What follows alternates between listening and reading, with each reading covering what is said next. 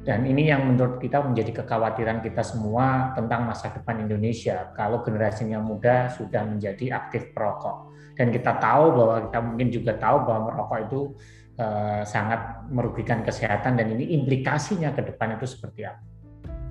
Nah, kita menggunakan metodologi yang ini sedikit saya akan jelaskan bahwa kita menggunakan metode yang standar yang digunakan oleh uh, World Health Organization. Kita menghitung uh, biaya rokok ini biaya yang diakibatkan rokok kesehatan ini menggunakan smoking attributable direct expenditure.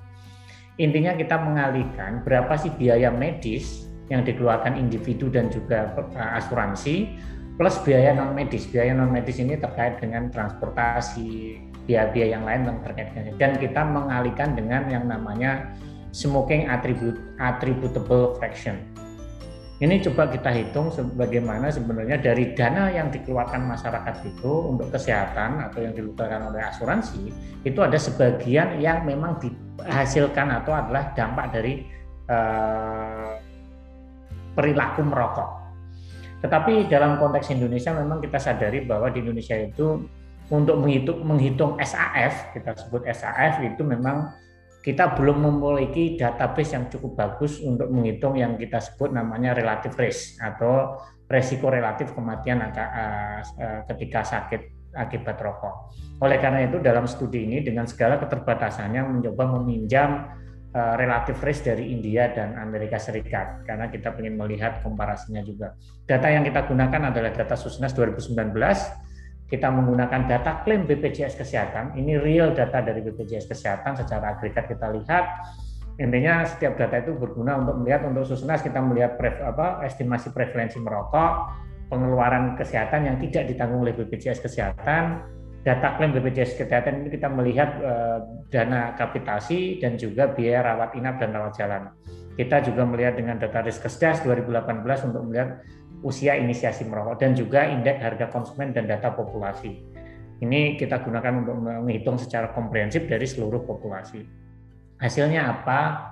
Memang kita lihat bahwa biaya merokok di Indonesia itu kita memakai sebuah range karena eh, dengan range itu kita bisa memberikan gambaran minimumnya berapa, maksimumnya berapa, di mana, di mana secara maksimum bahwa eh, apa biaya merokok di di apa di Indonesia itu sampai 27,6 atau 27 sampai 27,7 eh, triliun rupiah. Di mana 15% atau sebagian besar biaya itu ditanggung oleh eh, sistem kesehatan kita yang berupa untuk rawat inap dan uh, rawat jalan. Intinya ada sekitar 10 sampai 10,5 sampai 10 15,6 triliun itu uh, apa biaya yang harus dikeluarkan sistem kesehatan kita yang kita sebut BPJS kesehatan menganggung uh, perilaku merokok. Ini yang sebenarnya apa sangat disayangkan bahwa di satu sisi BPJS kesehatan itu sudah mengalami defisit yang angkanya juga um, close to more than 17 apa 15 sampai 17 triliun per tahun misalnya. Artinya apa? Ada sesuatu yang sebenarnya defisit itu bisa dikurangi jika kita bisa mengurangi penyakit-penyakit yang terkait dengan rokok. Ini sebenarnya gambaran-gambaran yang menurut saya perlu kita apa ya uh, pikirkan kembali bahwa merokok itu bisa merusak uh, kesehatan tapi juga merusak kesehatan sistem uh, eh, BPJS atau Jaminan Kesehatan Nasional Indonesia dalam konteks uh, kesehatan keuangannya. Kalau kita melihat dari sisi uh, apa beban itu ada di usia mana sih sebenarnya? Kalau memang usia dini merokok itu sebenarnya bebannya waktu usia muda itu nggak banyak. Tetapi beban tertinggi dampak merokok itu ketika pada usia menjelang menjelang pensiun yaitu antara 50 sampai 59. Artinya kita bisa melihat bahwa beban dari apa uh, biaya kesehatan di apa usia 50 sampai 59 itu bisa sampai 60 6,3 triliun biaya yang harus kita keluarkan untuk mengcover uh, penyakit-penyakit akibat rokok. Misalnya 50 sampai 15 9 ini kan menjelang pensiun terus udah mulai apa uh, sakit-sakitan itu. Ini biaya yang kita kita lihat. Kalau kita menghitung bagaimana biaya per orang, terlihat memang uh, biaya di usia dini atau sampai umur 40-an itu sebenarnya nggak banyak biaya yang dikeluarkan akibat merokok. Tetapi setelah di usia di atas 50 tahun, biaya itu semakin membengkak. Artinya penyakit-penyakit yang artinya apa? Penyakit yang akibat merokok itu dampaknya jangka panjang. Artinya apa? Ini menjadi kesadaran kita bahwa kenaikan prevalensi merokok usia dini itu sangat mengkhawatirkan kalau kita berbicara jangka panjang. Kalau kita berbicara jangka pendek mungkin nggak ada nggak masalah. Tapi kalau kita berbicara jangka panjang mengenai sistem kesehatan kita, ini akan membuat sistem kesehatan kita akan semakin berdarah-darah di masa depan gitu karena menanggung biaya rokok yang apa biaya yang diakibatkan rokok oleh uh, yang sangat tinggi sekali. Ini yang perlu menjadi awareness dan kekhawatiran kita bahwa sistem kesehatan kita akan menanggung beban dari perilaku uh, prevalensi merokok anak muda saat ini. Kalau kita melihat berapa sih uh, apa ya biaya yang yang yang harus ditanggung itu kan terlihat bahwa ada 27,6 triliun uh, biaya pengobatan untuk merokok, tetapi uh, yang selama ini yang selalu diklaim banyak orang bahwa uh, ada misleading information di mana merokok membantu sistem kesehatan atau membantu meringankan beban JKN. Itu salah total karena apa? Dana yang diperoleh dari dari rokok yang dialokasikan untuk program JKN itu hanya sebagian kecil, artinya 7,4 triliun ini sudah maksimum uh, yang bisa dialokasikan dari rokok untuk untuk uh, program kesehatan dari 27,6 triliun. Artinya merokok menyumbang BPJS kesehatan itu nonsens. Angkanya itu jauh lebih kecil dari yang seharusnya. Artinya pajak itu kan harusnya menetralisir atau menginternalisasi eksternalitas dari uh, perilaku merokok, tetapi angkanya jauh lebih kecil dari yang seharusnya. Ah, ini adalah kesimpulan yang bisa kita ambil bahwa uh, beban biaya kesehatan Indonesia untuk penyakit terkait rokok sangat tinggi, 27,6 triliun, 15,5 triliunnya eh, apa itu harus ditanggung oleh sistem kesehatan kita.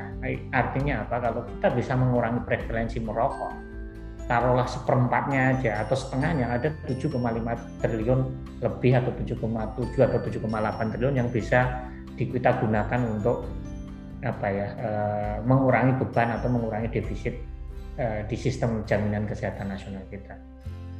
Ini yang mungkin juga awareness inilah data-data atau riset inilah tujuannya untuk itu membangun awareness dari para pemangku kepentingan bahwa pentingnya pengendalian rokok sejak dini ini terkait dengan alokasi memang jauh dari cukup untuk menanggung apa program dari apa uh, dana alokasi dari cukai rokok yang digunakan untuk menanggung biaya kesehatan dari rokok itu jauh lebih kecil dari yang dibutuhkan.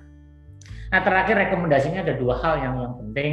Yang pertama adalah bagaimana uh, kita bisa meningkatkan penerimaan cukai untuk JKN, artinya uh, alokasi yang dialok apa dari cukai untuk apa uh, ke sistem kesehatan atau sistem jaminan kesehatan itu harus lebih besar daripada yang saat ini. Karena apa? Penyakit yang dihasilkan atau diakibatkan oleh rokok biayanya itu jauh lebih besar dibandingkan yang yang apa uh, dana rokok yang digunakan untuk uh, program JKN. Yang kedua adalah bagaimana kita menghentikan atau mengurangi prevalensi merokok pada usia anak. Ini yang perlu menjadi concern kita bahwa dampaknya itu 40 tahun atau 30 tahun ke depan. Tapi tanpa menginisiasi dari saat ini mengenai menurunkan preferensi merokok, ini kita akan berbahaya di masa depan. Ada dua hal yang pengen kita dorong. Yang pertama adalah kenaikan tarif dan harga jual eceran, eceran minimum yang disertai, yang dis, apa yang disertai penyadanaan golongan cukai. Ini kita berharap dengan kenaikan harga itu akan mendorong penurunan prevalensi karena anak-anak atau usia sekolah ini sangat rentan dengan harga artinya sangat terpengaruh oleh faktor harga di dalam uh, perilaku merokok. Yang kedua adalah kebijakan yang sifatnya non harga. Bagaimana kita mengurangi konsumsi rokok dan mencegah usia merokok pada usia dini. Karena apa? Pencegahan rokok usia dini saat ini akan berpengaruh pada masa depan dari keberlangsungan dari sistem jaminan kesehatan nasional Indonesia di mana yang kita sebutkan tadi biaya-biayanya sudah sangat mahal sekali. Mungkin yang bisa kita sampaikan, mohon maaf saya apa melebihi satu menit. Terima kasih. Uh, saya dengan terbuka untuk diskusi berikutnya. Terima kasih. Assalamualaikum warahmatullahi wabarakatuh. Okay. Waalaikumsalam warahmatullahi wabarakatuh. Terima kasih Pak Teguh Dartanto. Oh, nggak apa-apa kan, tadi saya sudah tahu bahwa ini sudah uh, masuk ke akhir-akhir gitu, jadi saya biarkan saja Pak Pak Teguh telat walaupun cuma satu menit.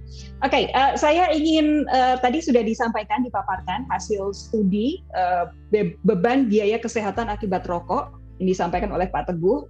Paling tidak satu hal yang bisa kita catat di situ adalah beban yang harus dikeluarkan oleh uh, apa namanya uh, JKN dan juga masyarakat secara total 27,6 triliun rupiah, tetapi cukai rokok yang masuk untuk membantu JKN hanya 7,4. Jadi ini apa namanya perbandingannya jelas sudah tidak setara sama sekali. Oke, okay. uh, saya ingin menyampaikan informasi terlebih dulu sebelum saya persilahkan uh, panelis yang lain untuk menanggapi. Teman-teman uh, yang bergabung dalam webinar ini boleh loh menyampaikan pertanyaan. Silakan sampaikan pertanyaan Anda melalui Q&A Uh, silakan juga raise hand nanti uh, akan dibantu oleh teman-teman dari CISD. Nanti akan saya bacakan siapa yang uh, bisa mem memberikan pertanyaan langsung atau pertanyaannya yang ada di kolom Q&A di, uh, dibacakan. Lalu saya juga ingin menginformasikan uh, nanti akan ada uh, link untuk mengakses apa yang tadi uh, studi disampaikan oleh Pak Teguh. Tapi kalau teman-teman sudah penasaran, silakan langsung menuju website cisd.org. cisd.org di sana ada snippets untuk teman-teman bisa lihat, tapi nanti linknya pasti akan dibagikan di akhir acara. Oke, saatnya saya mengundang uh, dua orang narasumber panel, panelis untuk memberikan um, tanggapan atas studi yang tadi sudah disampaikan oleh Pak Teguh. I would like to say good morning to Frank Chelupka, PhD from University of Illinois Chicago. Hello, Frank. Good uh, good evening. Uh, thanks for having me. Thank you. It's it's such a pleasure for us to have you. Serta Mbak Dia Sabinarsi, Senior Advisor on Gender and Youth for the Director General of WHO, serta founder CISTI. Mbak Dia, halo, selamat siang. Selamat siang, selamat malam, Sophie, and good morning to you, Frank. Oke, okay, karena uh, Frank, uh, you are in Chicago, are you? I'm actually in Colorado, um, but I'm affiliated Colorado. with yes, but okay. with the University of Illinois at Chicago. Oke, okay. uh, you are in Colorado and Mbak Dia uh, saat ini ada di Jenewa ya? Yes, I'm in Geneva right now. Tiga tiga uh, perbedaan zones. Iya tiga time zones agak membingungkan. Tapi seru sekali. Uh, it's it's such a um, a good opportunity for us to actually have you both here. Uh, because we would have the um, um, the uh, uh, uh, uh the the um, response from an academic as well as somebody who actually is in the WHO regarding the cost of smoking for Indonesians. Okay, um, Frank, can I go to you first? I would like to ask you a question. of course, you already have um, studied the study of the um, cost for smoking in Indonesia, which was taken during, throughout 2019. How do you compare the healthcare cost of smoking in Indonesia and other countries? So what we see from the, the new study for Indonesia is very similar to what we see in, in other countries all around the world. Um, so a few years ago, we did a review of all the economic um, evidence around tobacco and tobacco control globally. And one of the things that we did was to look at the um, economic costs of tobacco use. And what we see in country after country is that these costs are very, very high. Uh, if we look at the costs globally overall, um, we see the healthcare costs about somewhere between 4 and 6% of costs are generally going to be attributable to the illnesses caused by tobacco. Um, I think that's very consistent with what we see in Indonesia. Um, and then when we add on the other economic costs, we see that those are even higher. Um, so our review, we estimated that um, the, the tobacco use cost economy is about 1.4 trillion US dollars um, in 2012. Um, so again, huge costs, and I think um, consistent with what we heard for Indonesia, there's a perception that somehow tobacco produces a lot of good for the economy, but what we see is that it really imposes these these enormous costs on the economy. Okay, uh, when you said uh, 1.4 trillion US dollars, this is globally, right? That's globally, yes. That's all. Okay.